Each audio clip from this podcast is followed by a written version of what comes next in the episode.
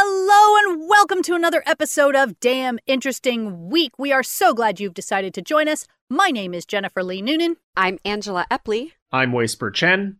And this was a damn interesting week.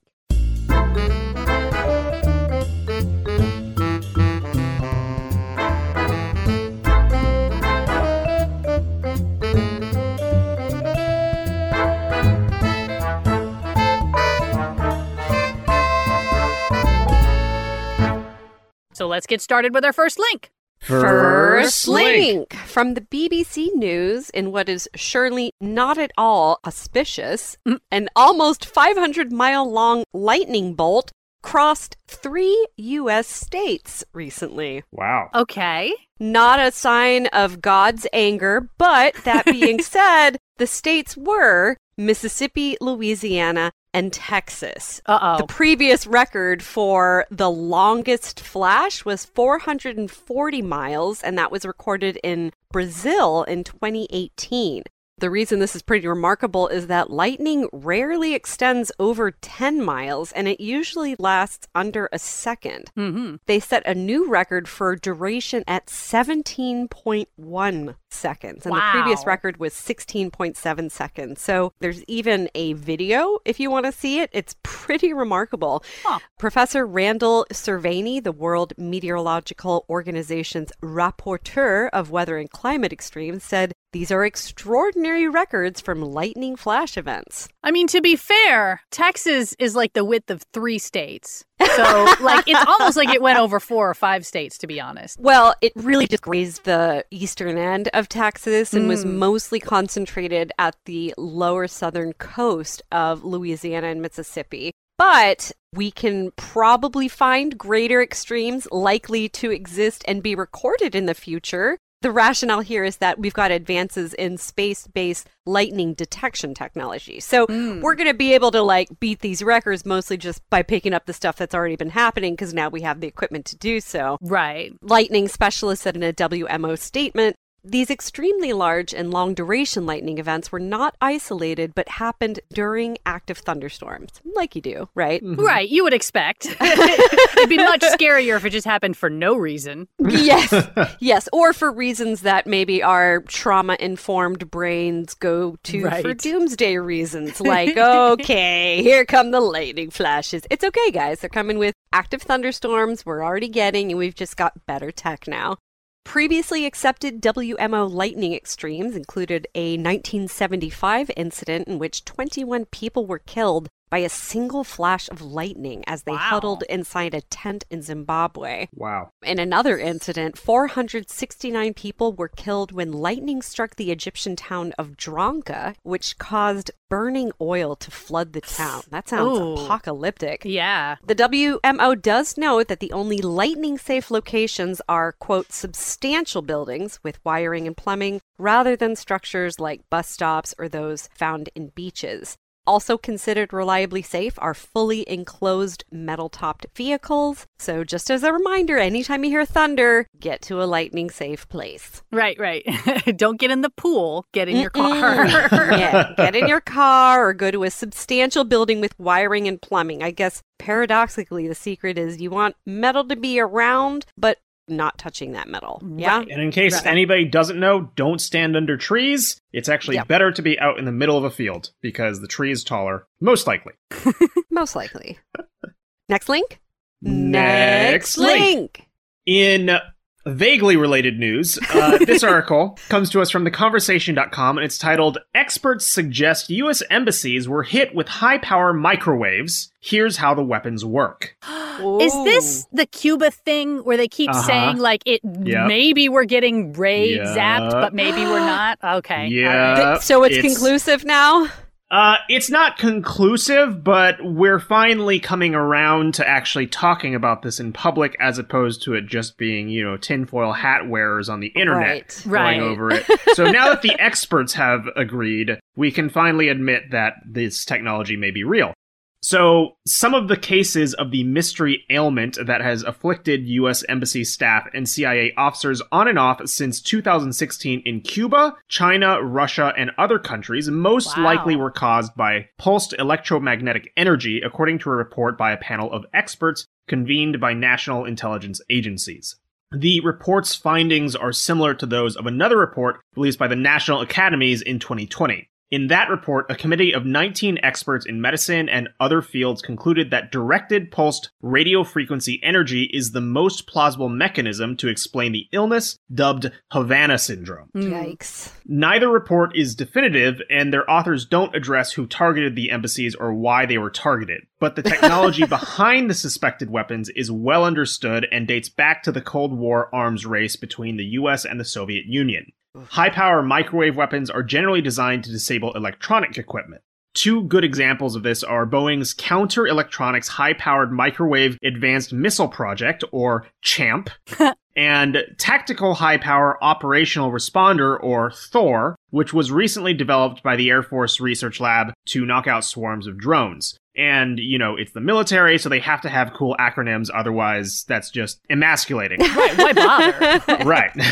So these types of directed energy microwave devices came on the scene in the late nineteen sixties in the U S and the Soviet Union. Pulsed power generates short electrical pulses that have very high electrical power, meaning both high voltage, up to a few megavolts, and large electrical currents, or tens of kiloamps. That's more voltage than the highest voltage long-distance power transmission lines, and about the amount of current in a lightning bolt. Oh, yikes! Yeah.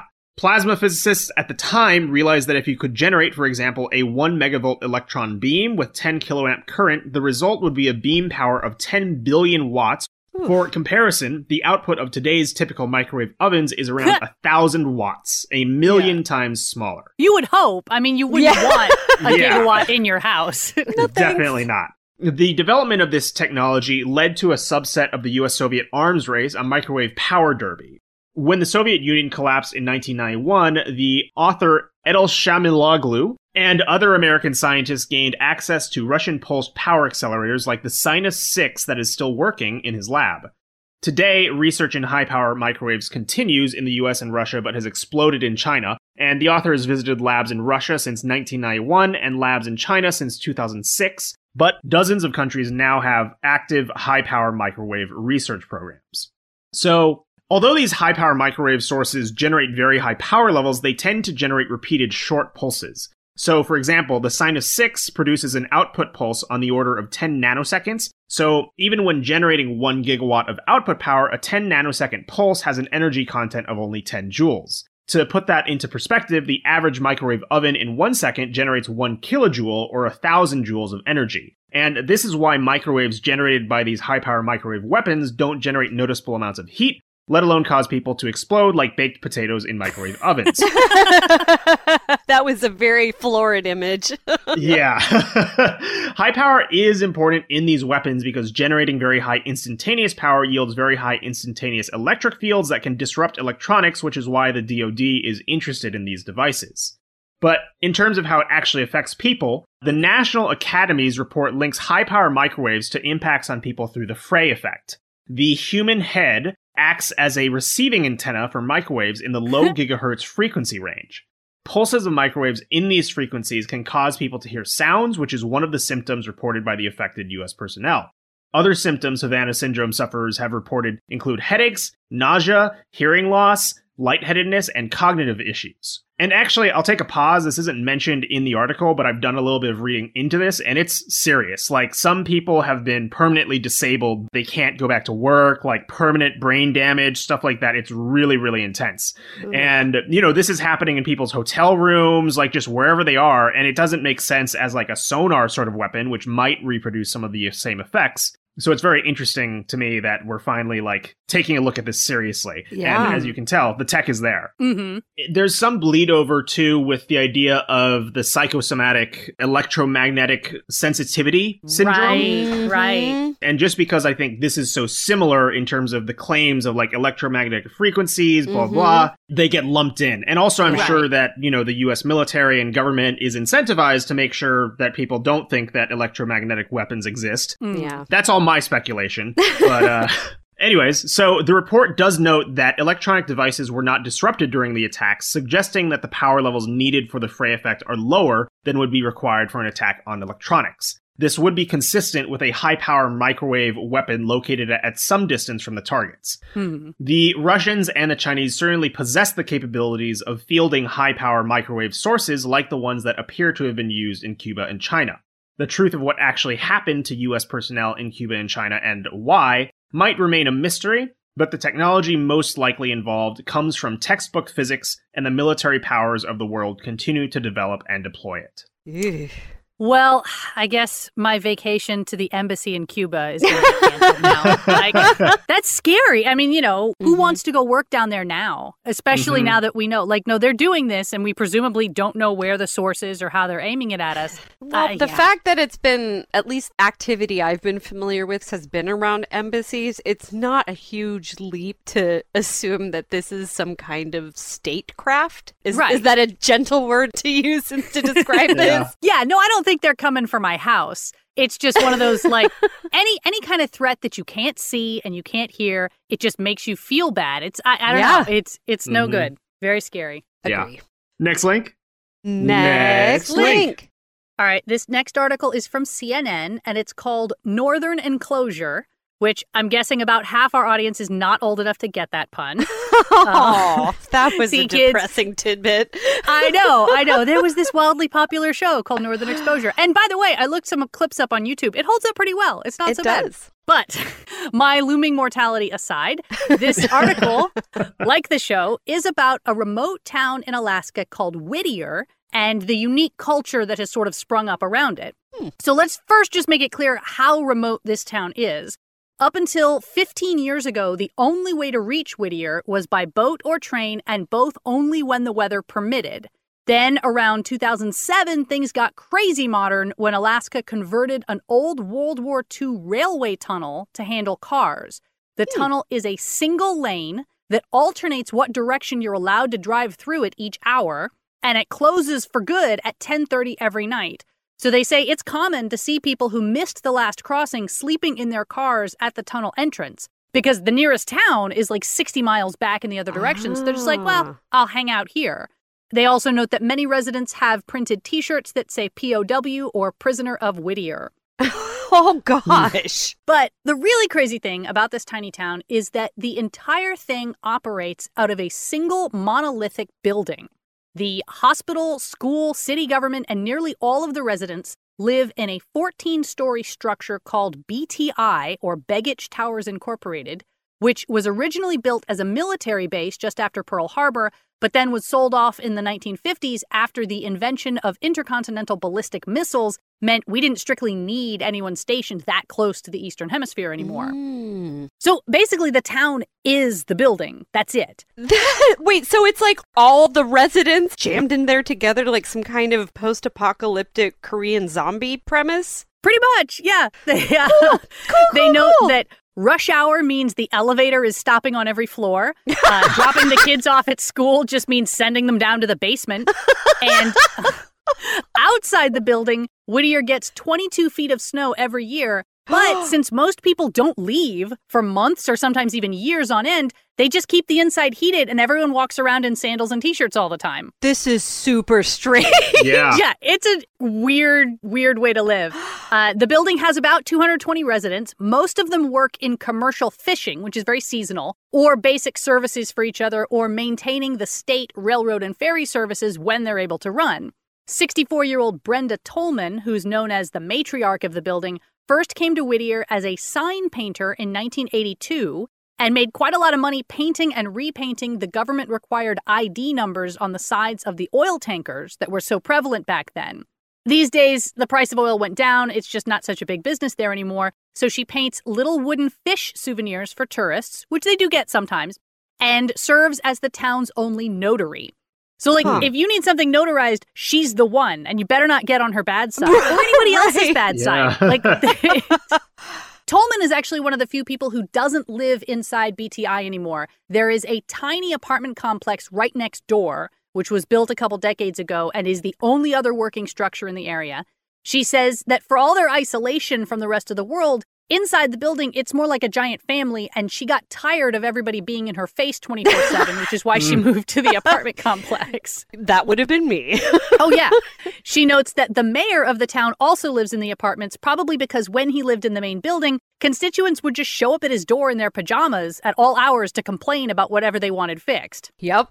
There is technically another large building next door to B T I, but it's unoccupied. It's full of asbestos, and no one has ever been willing to invest the several million dollars it would take to detoxify it and renovate it back to livable status. So it just sits there as kind of this massive eyesore. But Tolman says, we're used to looking at it. Doesn't bother us. That's part of the Which charm. Feels like an attitude you'd have to have there. Like, you can't mm-hmm. let anything bother you if you're living in this kind of environment. You got limited options. Yeah. The article also interviews Erica Thompson, the thirty-eight-year-old teacher of Whittier's one-room school, which, as previously mentioned, is down in the basement alongside a maze of storage cages and large freezers that rent for fifteen dollars a month. And that's, of course, where everyone stores their provisions for when the town is cut off during the winter. The nearest real grocery store is sixty miles away in Anchorage, but one couple living in Whittier run a convenience store on the first floor that's basically just random extra stuff they pick up when they go to the grocery store for themselves. Huh. Like any convenience store, it's not cheap, both because of the markup and because things are just more expensive in Alaska to begin with. So they note that a bag of chips, for example, at the Cozy Corner convenience store costs nine dollars. Wow. Yeah. During the school's lunch break, most of the kids just go back up to their various condos to eat, but Thompson prefers to pack a lunch and eat it downstairs because she likes to create at least a little separation between home and work. Mm-hmm. She admits, unfortunately, it's pretty easily shattered when she inevitably runs into her students in the laundry room or while she's taking out the garbage. But it can also be useful, like when she needed to spend the day cooking something big, so she just held class in her living room. Mm. Mm. Thompson is also proud of an indoor hydroponic garden she started so the kids would appreciate fruits and vegetables more. She says the school acquired the equipment after the Whittier police, who also live in the condos, busted a guy who was using it to grow pot in his own condo. Which, you know, if you think about it, it's what police in normal cities do. They mm-hmm. live in a house in a neighborhood somewhere, and they will bust you in your house if they catch you doing something wrong. It's just in this case, there's no outdoors between yeah. their house and your house. And also, when you have such limited lifestyle options, are you really going to bust your neighbor for weed? Well, yeah. I mean, how long does it take before word gets around? You know?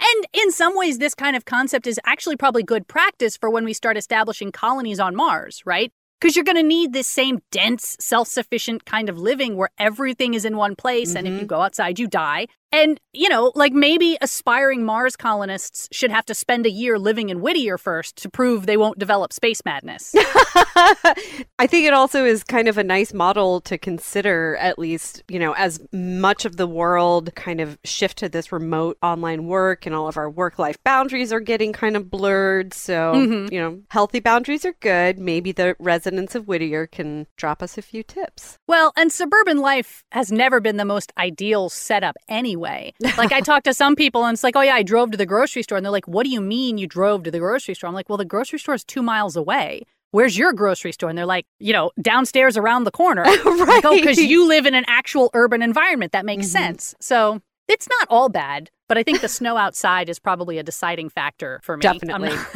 Yep. Mm-hmm. Next link. Next, Next link. link. Well, in a completely different change of topic, The Guardian is happily reporting that a Swedish firm is deploying crows to pick up cigarette butts. Nice. All right. That's right? A, I mean, sure. Good. Are they paid?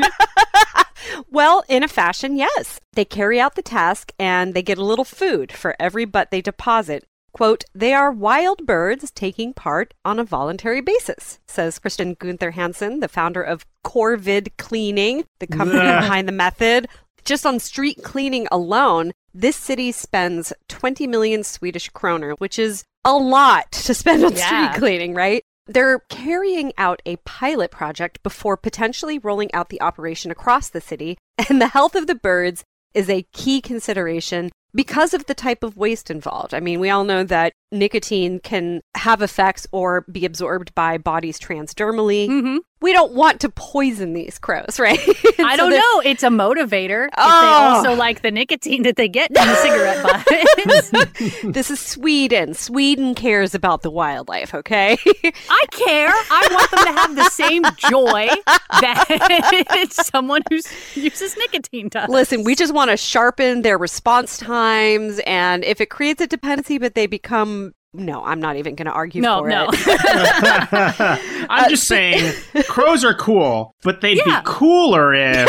there no! you go. No. Keep crows smoke-free. Uh, well, the crows in particular that we're looking at are named New Caledonian crows, and they are a member of the Corvid family of birds. And apparently these particular crows are as good at reasoning as a human seven-year-old, according to research. So this makes them the absolute smartest birds for the job. There is also a higher chance of them learning from each other. And at the same time, there's a lower risk of them mistakenly eating any rubbish. Mm. So they're thinking that each cigarette butt today costs around eighty öre, which is, you know, a handful of Swedish change or more per cigarette butt. But if the crows pick up the cigarette butts, this could get chopped down to a third of that. And so the saving for the hmm. municipality depends on how many cigarette butts the crows pick up. Thomas Thernstrom, a waste strategist at the municipality, says we can teach crows to pick up cigarette butts, but we can't teach people not to throw them on the ground. That's an interesting thought, he said. Yeah, but you know, the next thing the crows are going to do is unionize and go on strike. Like, yeah. we're going to become dependent on them. And then they're going to say, no, we're not picking up any more cigarette butts mm-hmm. until you give us higher quality food. And, you know, the Corvid revolt of twenty twenty-two. Why not? It wouldn't be the weirdest thing I've checked off my bingo card. That's true. Right. Next link. Next, Next link. link. This article comes to us from scientific american dot com, and it's titled, Astronomers Find First Ever Rogue Black Hole Adrift in the Milky Way. Oh, dear. I yeah. mean, it's not that close to us. Like, yeah. I think of the Milky Way, I'm like, that's like next door, but it's pretty big still. We're not it, in danger, right? It is right? pretty big, yeah. Uh, so these are boom times for astronomers hunting black holes. The biggest ones, supermassive black holes that can weigh billions of suns, have been found at the centers of most every galaxy, and we've even mm. managed to image one. Meanwhile, researchers now routinely detect gravitational waves rippling through the universe from smaller merging black holes. Never before, though, have we seen a long-predicted phenomenon, an isolated black hole drifting aimlessly through space, born and flung out from the collapsing core of a massive star. Until now. Scientists have announced the first ever unambiguous discovery of a free-floating black hole, a rogue wanderer in the void some five thousand light-years from Earth, so pretty far. Mm. Marina Rekuba from the European Southern Observatory in Germany, a co-author on the paper, says, this discovery may just be the start. Ongoing surveys and upcoming missions are expected to find dozens or even hundreds more of the dark, lonely travelers. Back in nineteen nineteen, the British astronomer Arthur Stanley Eddington performed a famous experiment. Einstein's theories of special and general relativity had postulated that massive objects should cause a dent in space-time and bending nearby rays of light in a process known as gravitational lensing.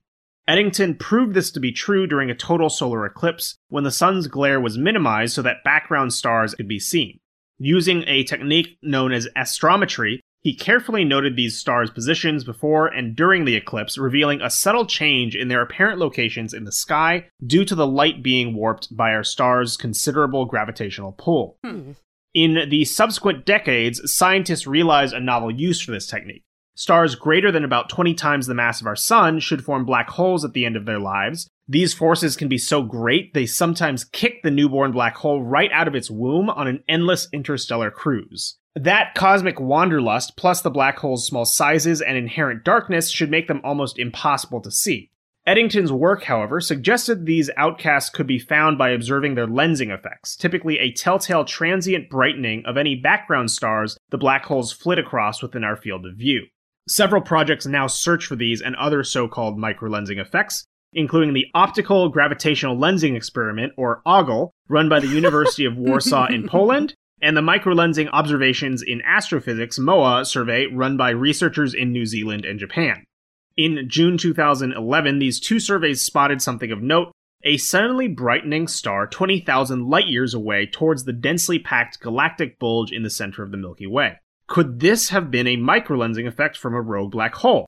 Ooh. Astronomers raced to find out. Among them was Kailash Sahu from the Space Telescope Science Institute in Baltimore, the lead author on the archive preprint detailing the object's discovery. Using the Hubble Space Telescope, he and his colleagues zoomed in on the star within weeks of its brightening, then returned to it again and again over the next six years. They were able to confirm the star's light had been magnified, pointing to the presence of an unseen lensing object, but they found something even more important. The star's apparent position in space had shifted by a minuscule amount. Mm. The effect was one thousand times smaller than what Eddington measured, says Sahu, and was near the limits of Hubble's capabilities. Wow. So the amount of lensing and deflection from the star then allowed Sahu and his collaborators to peg the suspected black hole's mass at just over seven solar masses. That places it smack in the middle of what we would expect for stellar mass black holes. Sahu says it's moving at about forty-five kilometers per second. That's relatively fast compared to nearby stars, the exact sort of thing one would expect if the black hole had been given an ejecting kick from a dying massive star. Sahu says it's not clear when that event would have happened, but it may be somewhere close to one hundred million years ago. Holy we can't really tell because we don't know exactly where it came from. And we don't know where it's going, which yeah. is much more scary. mm-hmm. Yeah, I mean, at the very least, you know, forty-five kilometers per second is much below the speed of light, I believe. And yes, yes very much so. And so we're going to be long dead by the time it becomes an issue, hopefully. Uh, so, right. you know. Even if it were headed straight towards us, it wouldn't matter for any of us. Yeah. That's our future, future, future, future, future generations problem. Good luck. Yeah, we'll all be dead by then. It's yeah. fine. Next link. Next link.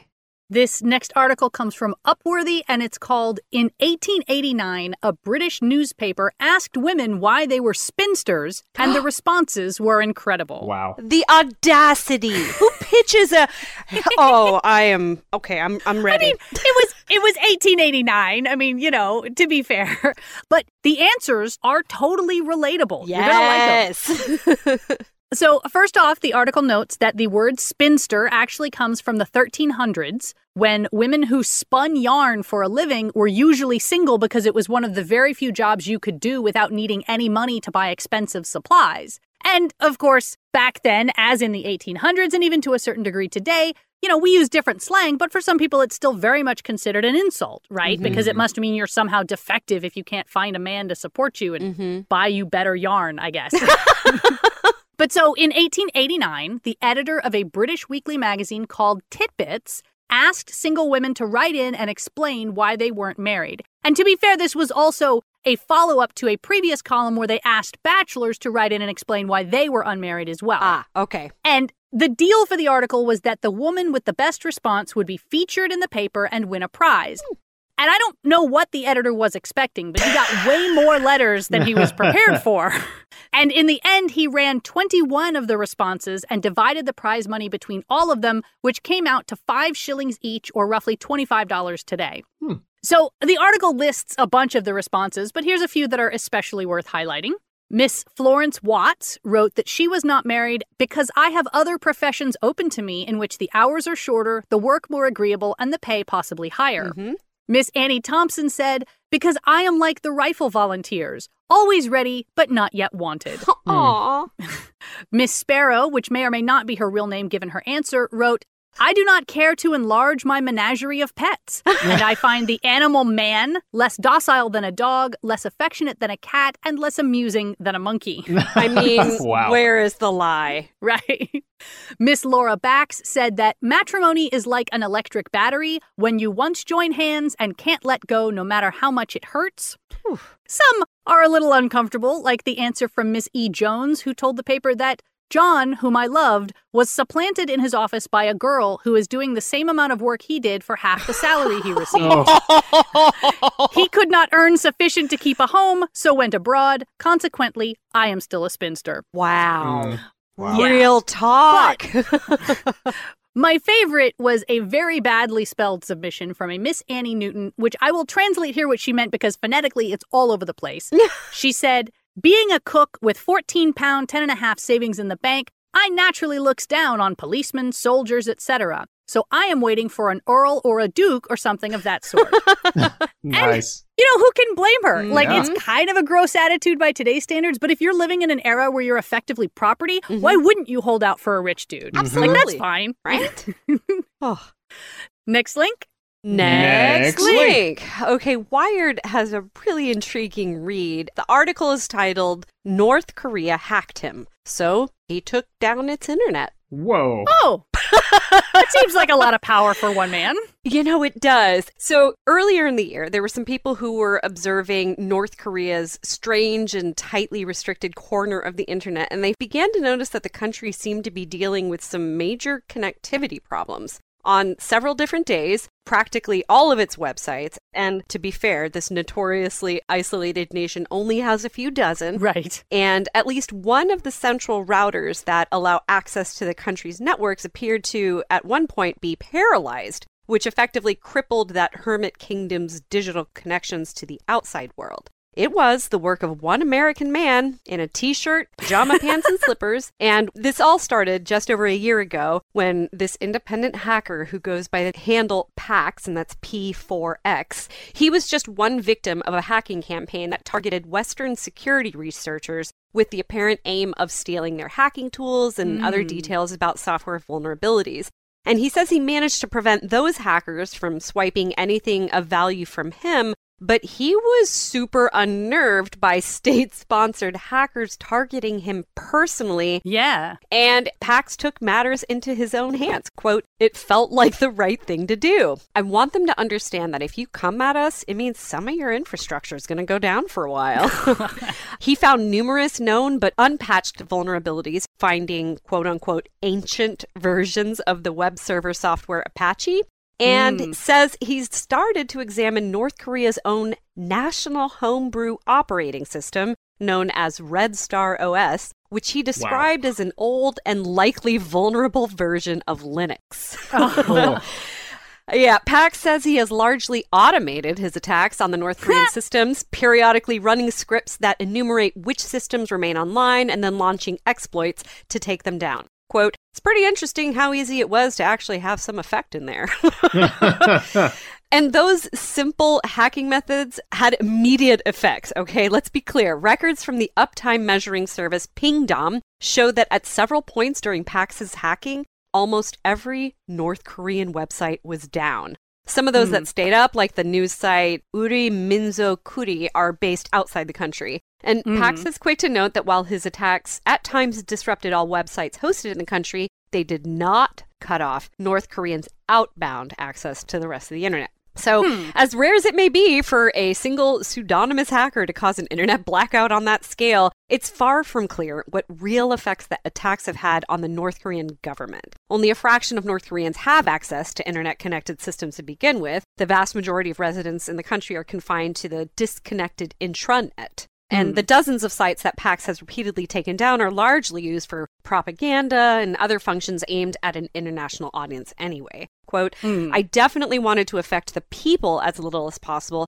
and the government as much as possible. And now he actually wants to try hacking into North Korean systems to uh, steal information and share with experts. So it's uh, it's escalating, y'all. But at the same time, he's hoping to recruit even more hacktivists to his cause with a dark website he launched earlier. It's called the Funk Project. And if you can't figure out what that stands for, I can't help you. Hadn't thought about it, but now I get it. We love our acronyms, don't we? Uh, this That's is a project right. to keep North Korea honest, the Funk Project site reads. You can make a difference as one person, and the goal is to perform proportional attacks and information gathering in order to keep N K from hacking the Western world completely unchecked.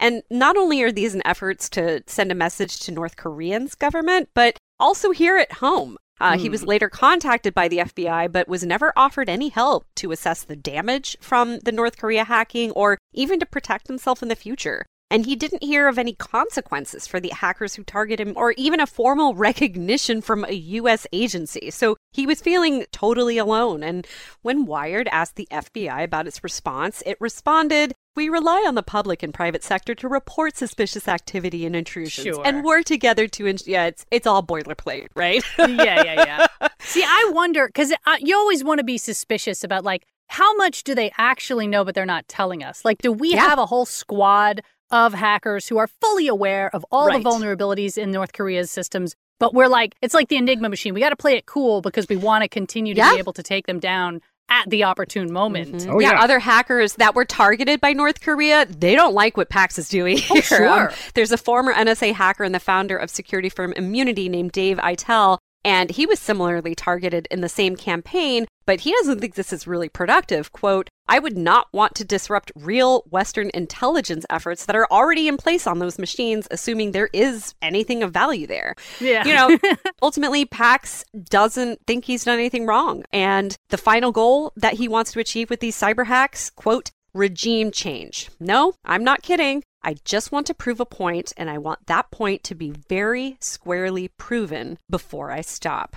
Well, best of luck to him. I mean, every government in the world has been trying for some sixty years at this point. But you know what? He might do it. I, I wish him luck. Yeah, I mean, if there's one type of hacker I trust, it's the sort that just chills in their underwear eating snack food and junk food. Like, that fits. Oh, yeah. You know? That sort of person will totally take down an entire government. Yeah, yeah, yeah. Dress for the job you want, not for the job you have. All right, well, that is all we have time for today. We're so glad you've joined us. Some of the articles we did not have time to get to today include How Ernest Shackleton's Icy Adventure Was Frozen in Time, House Prices Surge in Neighborhood Predicted to be Swallowed by the Sea, and Brain Size Found to Have Decreased in Domesticated Cats. So all that and more, plus everything we talked about today, can be found on damn interesting dot com. If you like our podcast and want to support us, you can do so at patreon.com slash damninterestingweek. In the meantime, my name is Jennifer Lee Noonan. I'm Angela Epley. I'm Whisper Chen. And we hope you have a damn interesting week. Bye-bye.